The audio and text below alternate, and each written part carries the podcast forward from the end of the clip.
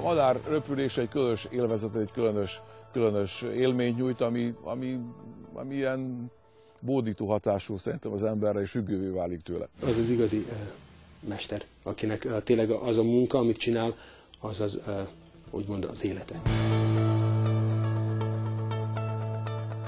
Jó napot kívánok, Hübséva vagyok, és önök a Siker vállalkozói magazin műsort nézik. A solymokkal való vadászatnak hagyománya van a magyarok életében. Őseink táplálékok biztosítása véget tartották ezeket a madarakat. Manapság azonban már sportból és egyfajta különleges időtöltésből idomítják őket. A környező országok, sőt Közép-Európa legnagyobb solymásztelepe éppen itt van a Vajdaságban. Tulajdonosa Búza Tibor közel 200 ragadozó madarat tart őstermelő mezőgazdasági tevékenységnek bejegyzett birtokán Zenta város közelében. A madarakat az arab világban értékesíti, vagy vadászoknak adja bérbe. Legnagyobb kuncsaftjai az emirátusokban arab ismerősei körében vannak.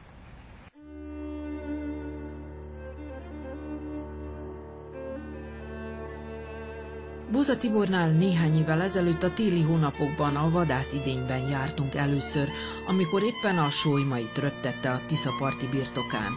Így tartja formában őket. A pénzkeresés mellett ez izgalmas szórakozás is a számára. Jön a röpítés idő, délután háromkor röpítünk, mint a, a, a narkós, hogy már menni kéne, mert a madár vár, mert röpíteni kell. És a, madár röpülés egy különös élvezet, egy különös, különös élményt nyújt, ami, ami, ami ilyen bódító hatású szerintem az emberre, és függővé válik tőle. A röptetés folyamán a madarakból az eget uraló vadász ösztöneiket kiélő egyedek válnak. Idomításuk folyamán az éhes sólyomnak az áldozat madarat mimmelő tolbábút kell elkapnia. A sikeres vadászatért egy fűrjet kap jutalomként. A gazdában pedig ez alatt az idő alatt az ős magyarok mondavilágának régmúlt élményei élednek újra.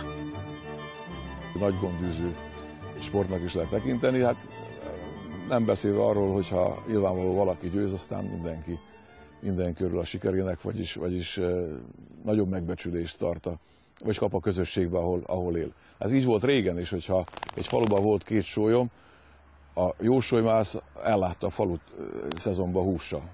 És persze, hogy jobban megbecsülték azt, a, azt az embert, mint egy másikat, aki csak kapán tudott, vagy, vagy, vagy ehhez hasonló. Tibor nagyon vigyáz a solymaira, különleges fejfedőt húz rájuk, hogy nyugodtabban törjék a hordoztatásukat. Röptetés előtt pedig elektromos követőt szerel rájuk, hogy ne szökjenek meg. Ez akkor fordulhat elő, ha túl vannak etetve, mondja, és nem motiválja őket a csali elkapása. Fontos ezért az állatok súlyának rendszeres mérése a birtok jól felszerelt ambulanciájában. Komolyabb sérülés esetén műtéteket végzünk szakember segítségével. Ez egy eh, inhalációs altatógép, és ezer, vagy sok apró egyéb más kellék, egyéb szerszám, amit használunk a, a, az állomány életbe tartására és egészségben tartására.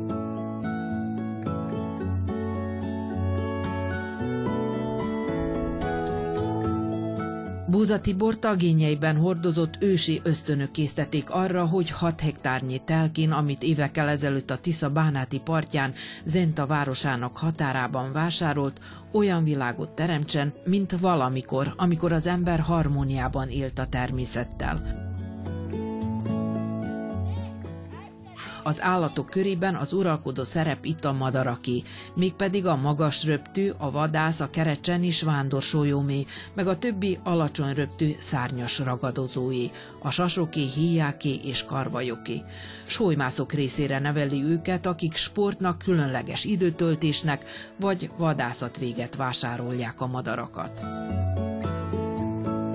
Keleti népeknél, a mongoloknál, a kazakoknál, magyaroknál a, a sólyom a nemzeti madár, a büszkeség jelképe, a, a nemesség jelképe.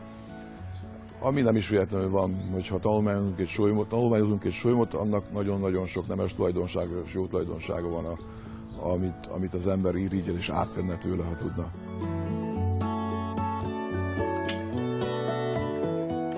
E madarak iránti vonzalma egészen a gyerekkorában nyúlik vissza. Egész kiskoromban már vonzódtam a madarak után, apró madarak, nagyobb madarak, és egyszer kaptam egy olasz barátomtól egy vándorsolymot, de előtte már néhány héját, amit itt a környékben tudtunk szerezni. Az volt az indító, majd két solyom, majd három solyom, majd egy pár, majd két pár, aztán a két párból több pár, utána már sok pár, a sok pár, utána már indult az egész, úgyhogy ez egy, ez egy, ez egy ilyen életforma.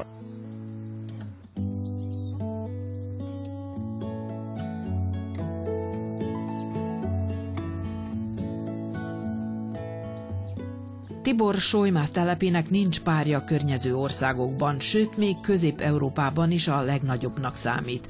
Néhány korszerű telep van Ausztriában és Németországban, de az övénél nincs nagyobb, mondja a gazda, miközben körbe járja kedvenceit az udvaron. Annak idején körüljártam az egészet, mondjam úgy, tanulni, ellesni, bizonyos szakmai titkokat félvilágot bejártam ez miatt, és hasonló típusút nem igen láttam. Spanyolországban egy nagyon komoly telep, amit, amit egy német úr működtet, nagyon komoly szponzorok segítségével, ahol tudom, hogy több tízmillió dollárt beruháztak, de hát az már nem Közép-Európa, az már odév van.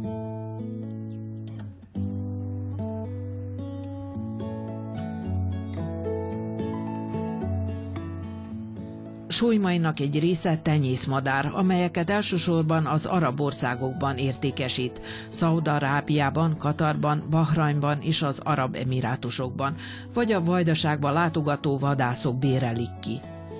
Többségük azonban még nem ivarérett, csak egy-két éves. A gazda folyamatosan frissíti az állományt, követnie kell a piac követelményeit, fajra, színre, alkatra vonatkozóan. A fajon belül is igyekszik olyan madarakat tenyészteni, amelyek formájuk különleges tolcínük miatt keresettek mondák, mesék, regély kerülnek ebből, hogy egy 100 euró egy sólyom, millió dollárt adtak egy sólyomé. Vannak extrém esetek is, de egy, egy sólyom olyan 500 eurótól pár ezer euróig működik, ez egy átlag, átlagár. Na most ebbe a, a, az, évi, az évi tápláléka benne van, a villanyszámla, a költségek. Valamilyen szinten pozitív, de nem egy, nem egy nagy duranás, mint ahogy sokan gondolnak.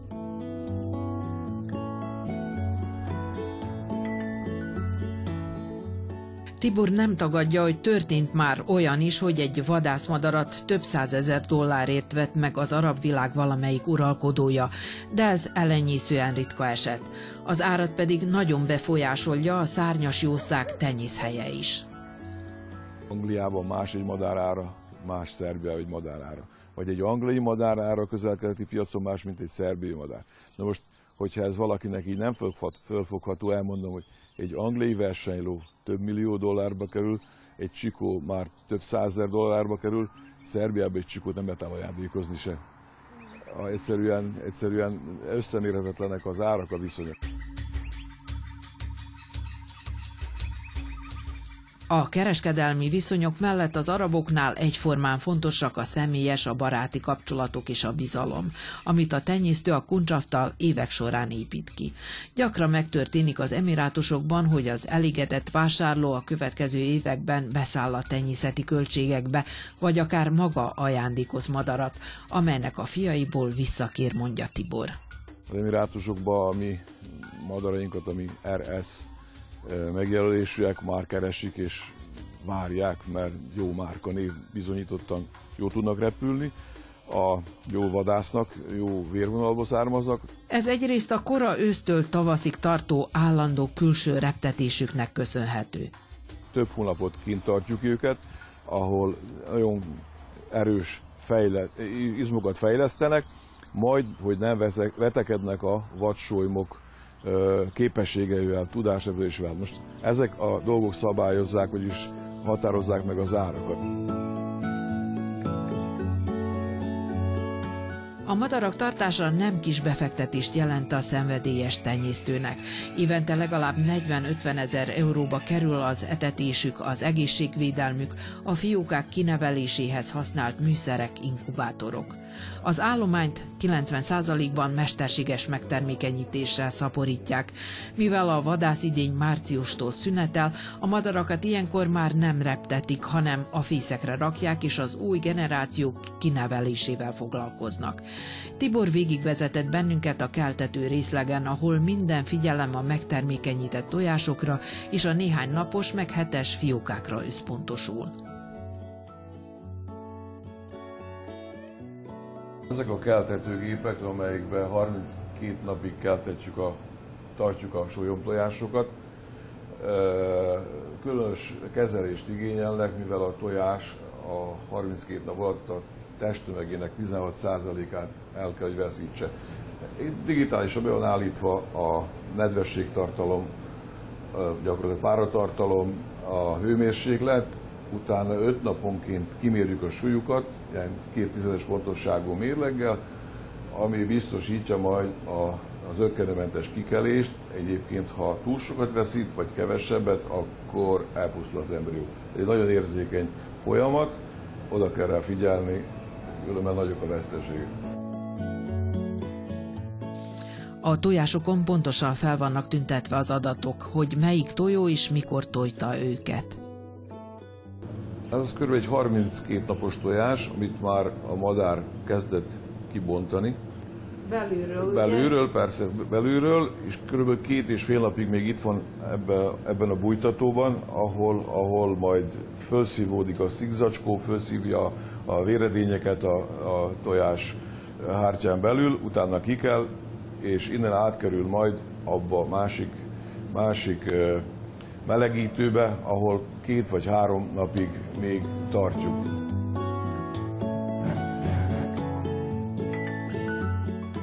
A szomszédos teremben a néhány napos fiókákat különleges eledellel eteti az állatorvos technikus. A tojó hangját utánozva szól hozzájuk, amire a kicsik felkapják a fejüket. Addig kapnak, amíg meg nem tellik a begyük. Darált fűrj, annyi, hogy meg van nyúzva a fűrj, a lába, szárnya, feje, és a belek nélkül egy, egy belé van darálva, csontostól. És ezt naponta négyszer, olyan 3-5 óránként eh, kapnak enni. Egy hétig szoktuk etetni, és utána kerülnek vissza a tojó alá, és az neveli eh, tovább. Addig a tojó pedig egy másik tojáson, rossz tojáson ül, hogy elfogadja utána a fiatalokat. Ha nem ül a tojáson, akkor nem is fogadja el a fiatalt. Egy hetes korban már elég erősek ahhoz, hogy önállóan tudjanak mozogni, fejüket fölemelni. A jelölések, ezeket mi rakjuk rá, hogy föl van írva, hogy melyik, melyiknek a fia, hogy aztán később meg tudjuk különböztetni őket.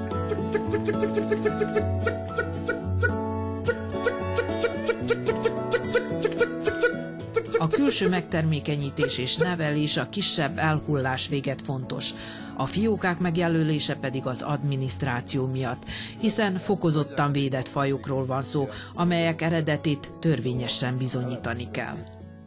Fokozottan védett madarak, és nagy részük veszélyeztetett, külön előírások szabályozzák a tenyésztésüket, a tartásukat, a CITES konvenció által megszabott követelmények, és ahol kérjük tőlünk a pontos születési dátumot, apa, anya, egyebek, sőt az utóbbi időben már a tudomány odáig jutott, hogy tollat tépnek a fiókából és anyjából, hogy genetikailag is bizonyítani tudják a kétes esetekben a, a, a szülőt, a rokonságot, hogy ezek kizárják a visszaéléseket, mert már fordult elő, hogy emberek szedtek természetből védett fiókákat. Hét napos korukban visszarakják a kicsiket az anyjuk alá. Hogy ne legyenek az emberre imprintáltak, hogyha nem az a célunk, hanem vadászmadarat nevelünk belőle, az azt jelenti, hogy a szülei elfogadják, akik addig ilyen műtojásokon vagy saját akármilyen tojáson ülnek, hogy az inkubációs ciklus ne szakadjon meg, A különleges egyedi fajokat, mint a 25 napos északi vadássolymot, amelynek felnőtt korában fehér lesz a tolla, tenyészmadárnak szánták, és ezért embertársasághoz szoktatják. Később könnyebb vele tenyészetbe dolgozni, ha meg kell fogni, nincsen stressz helyzet, nem fél az embertől. Most is játszik az emberrel, mivel hogy ingel tekint az apjának, én ötetem kelése óta, ilyenkor az ember fajtásának elfogadja. Meg tudom símogatni, tehát annyira szelíd, annyira emberes kezet madár.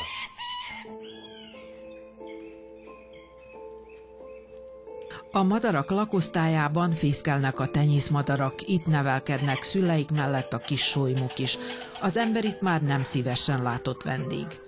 Anya által nevelt fiókát már nem tűrik meg az ember. A különbség, hogy ezek, ezek, ezek riasztanak, és egyáltalán nem örülnek nekünk, hogy itt vagyunk. A fiókákat körülbelül 6 hetes korukban már kiteszik néhány hónapra a külső reptetőbe, ahol megtanulnak repülni, felerősödnek, kifejlődnek az izmaik és ösztöneik, és az új gazda, aki valamelyik arab országból megveszi őket, betaníthatja a vadászatra. A sivatagi népeknél a solymoknak a mai napig kultusza van. Az emberek tisztelettel viszonyulnak a solymár iránt, aki a történelem folyamán madaraival megfogta a hidegebb iktájakról délre repülő vándormadarakat, ezáltal túlélést biztosítva a közösségnek. Erről több ezer éves írásos emlékek is vannak Mezopotámiában. Tibort nyolc éves fia is elkíséri a röptetőbe. Az észak származó héja, amelyet kondíciós repülésre készít a kedvence. A súlyommal ellentétben bozótos, bokros vidékeken manőverezve alacsonyról vadászik. Mi a középkeleti súlymászoknak tenyésztünk súlymokat, ott nem népszerű a héja, de nálunk országon belül elég sok solymász van Európa szinten, akik, akik, Európa szinten is, akik szívesen vadásznak héjával. Gyakorlatilag ez sportszerűbb is ez a vadászat, hogyha valaki úgy érzi, hogy mozgási igénye van. A, a héjával és a vadászkutyával fél napot kell sétálni, még talál az ember egy apró vadat kutyával, héjával, aztán ez így fizikailag egy jó sport.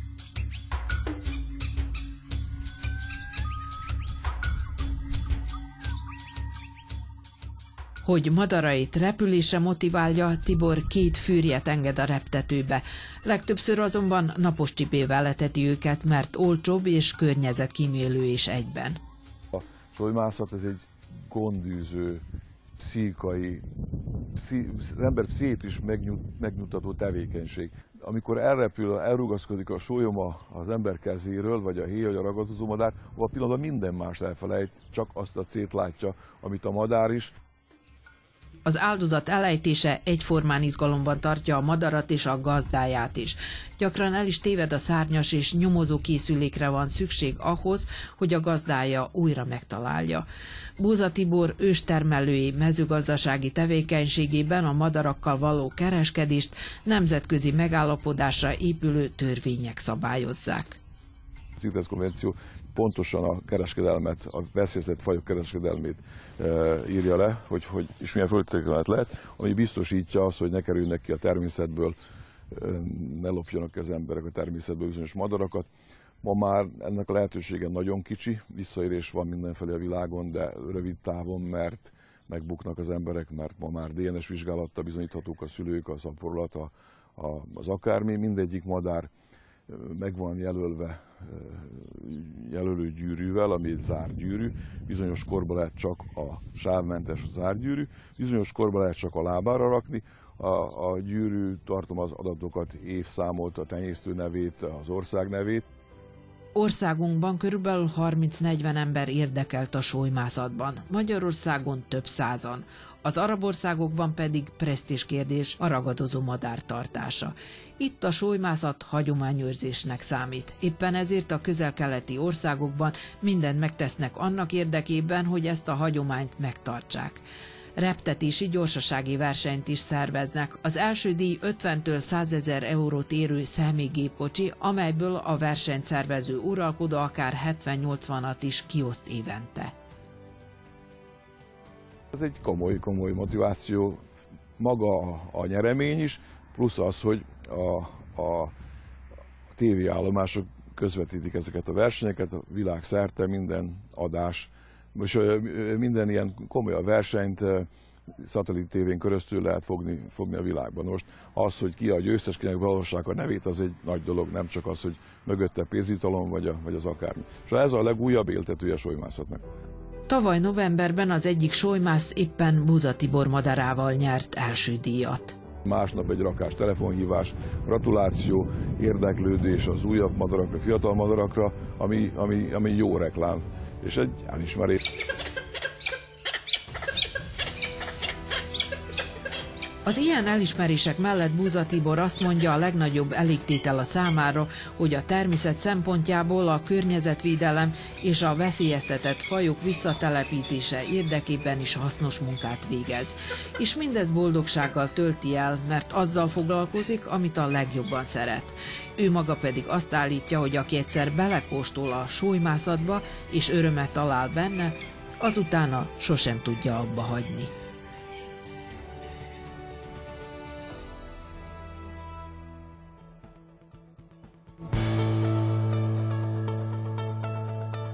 Manapság a legnagyobb gond mester találni. Nincsenek mesteremberek. A fiatalok nem tanulnak mesterséget, és azok, akik mégis rászánják magukat, külföldön igyekeznek jobb megélhetést biztosítani, ahol jobban megbecsülik a kétkezi szakmát. Ezért, ha valami elromlik a háztartásunkban is, javításra szorul, gyakran ki kell dobnunk és újat vásárolnunk, mert nincs, aki megjavítsa. Ha viszont rábunkannunk valamilyen jó mesteremberre, úgy őrizzük az elérhetőségét, akár a legnagyobb kincset. Iszad do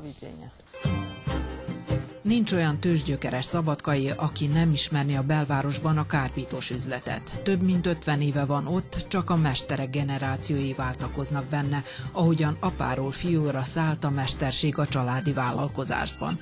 Most fiatal mester szolgálja ki a kuncsaftot, de a régiek még emlékeznek az édesapjára, aki a városháza összes ülőgarnitúráján kicserélte a kárpitot. Kicsi voltam, ugye apu még otthon is dolgozott, és én néztem, nekem, nekem az érdekes volt, és mindig ott körülötte forogtam, hogy, hogy a szerszámok hogy, körül, és a, a bútor körül, hogy, hogy mi hogy készül, és mindig ott voltam láb, láb alatt, de, de szerettem. És valahogy úgy maradt, hogy egyszerűen csak én is akartam ezt, ezt csinálni. Mellette tanultam, igen. Itt Szabadkán akkor nem volt iskola, amikor én középiskolába indultam, akkor nem volt kárpitos szak, az új vidéken volt, de úgy döntöttem, döntöttem hogy inkább asztalosnak tanulok, mivel közel, közel állnak az asztalos szakma, meg a kárpitos szakma, és szóval asztalos, asztalos munkát is valamennyit megtanultam, de a kárpitos munkát azt itt hely, helyszínen tanultam aputól. A mesterséget csak is gyakorlat közben egy jó tapasztalt mester mellett lehet megtanulni, mondja Szilveszter. Könyvben azt nem lehet leírni, érzés és tehetség is kell hozzá, hogy az, amit csinálunk, ahogyan a neve is mondja, mestermű legyen. Most nézem azt, hogy egyenletes legyen ez a vonal is. Látom, hogy nem egyenletes, akkor mégis bontani kell. De ez, a, ez, a, ez is a része a, a munkának mi megcsináljuk, észreveszik, hogy valami nem jó, akkor bontani muszáj. Szóval nincs olyan, hogy megcsinálom is, akkor mindjárt jó. Azért oda rögzítem, megnézem egy párszor, azért nyüzsgök a, a, a bút, bútor körül, hogy az, szóval nincsen be, megjelölve pontosan, hogy melyik, hol kell, hogy álljon a szögezés, hanem ha észreveszem, hogy valami másképp áll, mint ahogy kéne, akkor muszáj szétbontani. Ez, és ez a rész, ami leg, legkevésbé tetszik, de hát inkább most bontsam szét, mint a kuncsaft lássa, hogy valami nem jó. És ez az, amitől az egyik darab jó lesz, a másik meg csapni való, és amit nem lehet megfizettetni. A mester azt mondja számára, nincs kicsi vagy nagy munka, neki mindegyik egyformán fontos. Legyen az egy régi bútordarab felújítása, egy több száz éves stílbútor bevonása, vagy csak egy motorülés kipárnázása. Van olyan bútordarab, ami éppen kihívás, és akkor fú, na ezt most hadd lássuk, hogy ebből mi lesz. Van még olyan bútor darab, amit csak megcsináljuk, és rutinszerűen. Mondjuk múltkor egy ismerős elhozta egy motorülést, ő valamit bütykölt rajta, és de, de mégis e, rossz. Szóval, és nekem az volt kihívás, hogy mikor azt megcsinálom, hogy az neki kényelmes legyen. Néha e, sok időt elve, elvesz, meg, meg e, ugye, ha nem úgy, úgy megy a, valamiért a, szabás, mert az anyag nem mindegyik anyag egyformán külön, különös anyag kell ahhoz a, a, a motorüléshez mondjuk, ugye kell a nyúlása is legyen. Ha nem úgy megy a, a szabás, akkor, akkor van néha idegeskedés, de végül minden darab, ami kikerül, az jó. A jómesternek nincs ára, mondja Szilveszter, és ez az, amiért a kevés fiatal is, aki valamilyen mesterséget tanul, külföldön igyekszik megélhetést biztosítani magának. A szakma maga szerintem nem gyors pénz és nem nagy pénz. Néha sok a munka, és nem, nem annyit lehet keresni vele, mint, mint régen. Én emlékszek, apám még mesélte, hogy ő volt olyan, hogy megcsinálták egy, egy garnitúrát, és aztán egy hónapig uh, nyugodtak voltak. Most, most már nincs olyan. Nem, nem, nem lehet annyit keresni, vagy kérni a, a, egy, egy munkáért. Ő mégsem gondolkodik azon, hogy itt hagyjon mindent, és másod keressen boldogulást. Eszembe se jutott kimenni. A, itt a műhely, hál' Istennek megvan, dolgozunk, van munka, úgyhogy ha úgy lenne, hogy nincs munka, és tényleg valamit kell keresni mást, akkor, akkor lehet, hogy eszembe jutna. De, de most az a helyzet, hogy, hogy nem kell, és én nem is szándékoztam. Apám is ebből élt, ebből lett neki is, ami van, ugye, és, és egyszerűen nem, tudom, nem, tud, nem tudnám itt hagyni azt, ami, ami ugye apámtól kaptam. Tulajdonképpen, amit örököltem. Néha ráismer egy-egy bútordarabra, amely már járt a műhelyben. Ez a bútordarab, ez a, ez a fortél is, ez egy úgymond visszatérő kuncsak.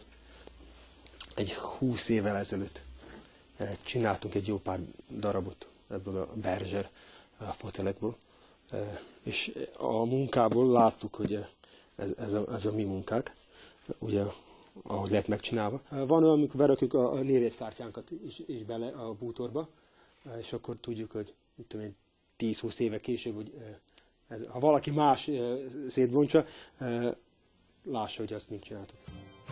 Végel Szilveszter nem csak az édesapjától tanulta a szakmát, más mestereknél is inaskodott, hogy lássa, hogyan dolgoznak, ellesse a tudományukat. Manapság azonban nem tartanak inasokat a mesterek, túlságosan költséges. Gépek most már csinálják minden bútort, nagyba megy minden, de mikor ilyen apró javítások vannak, akkor ö, emberek egyszerűen nem tudnak mit csinálni. Vagy kidobják a bútort és vesznek más. És az a tendencia, tendencia hogy ö, rossz a bútort, kidobom, és veszek másikat. Miközben a munkáiról készült fotókat mutatja, Szilveszter azt mondja, több mint húsz éve csinálja ezt a munkát, és az élete részévé vált. Elmegyünk a barátaimhoz, nekem az az első, hogy megnézem milyen a bútor, hogy ó, itt valami gond van, de nem mondom meg, ugye nem mondom, csak észrevettem magamon, hogy ez az életem része. Tapintás, hogy itt, itt valami gond van, vagy hú, elég jó a bútor. Szóval az, azon jár az agyam. vagy elmegyek valamilyen bútorüzletbe, és megnézem, látom, hogy esetleg mi, mi a hiba, vagy mi a, mi a jó. Ebben is az édesapját követi.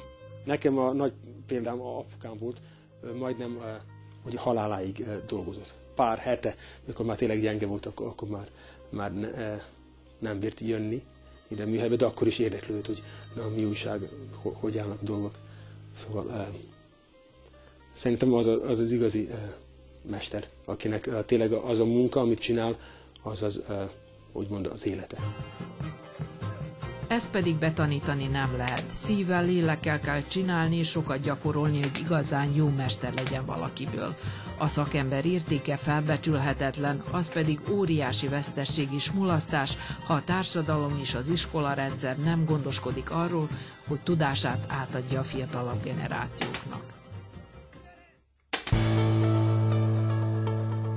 Műsorunk végén búcsúzzunk. A legközelebb június második csütörtökén délután 5 órakor jelentkezünk. Nézzenek bennünket, mert igyekszünk újra érdekes témákkal jelentkezni. Viszontlátásra!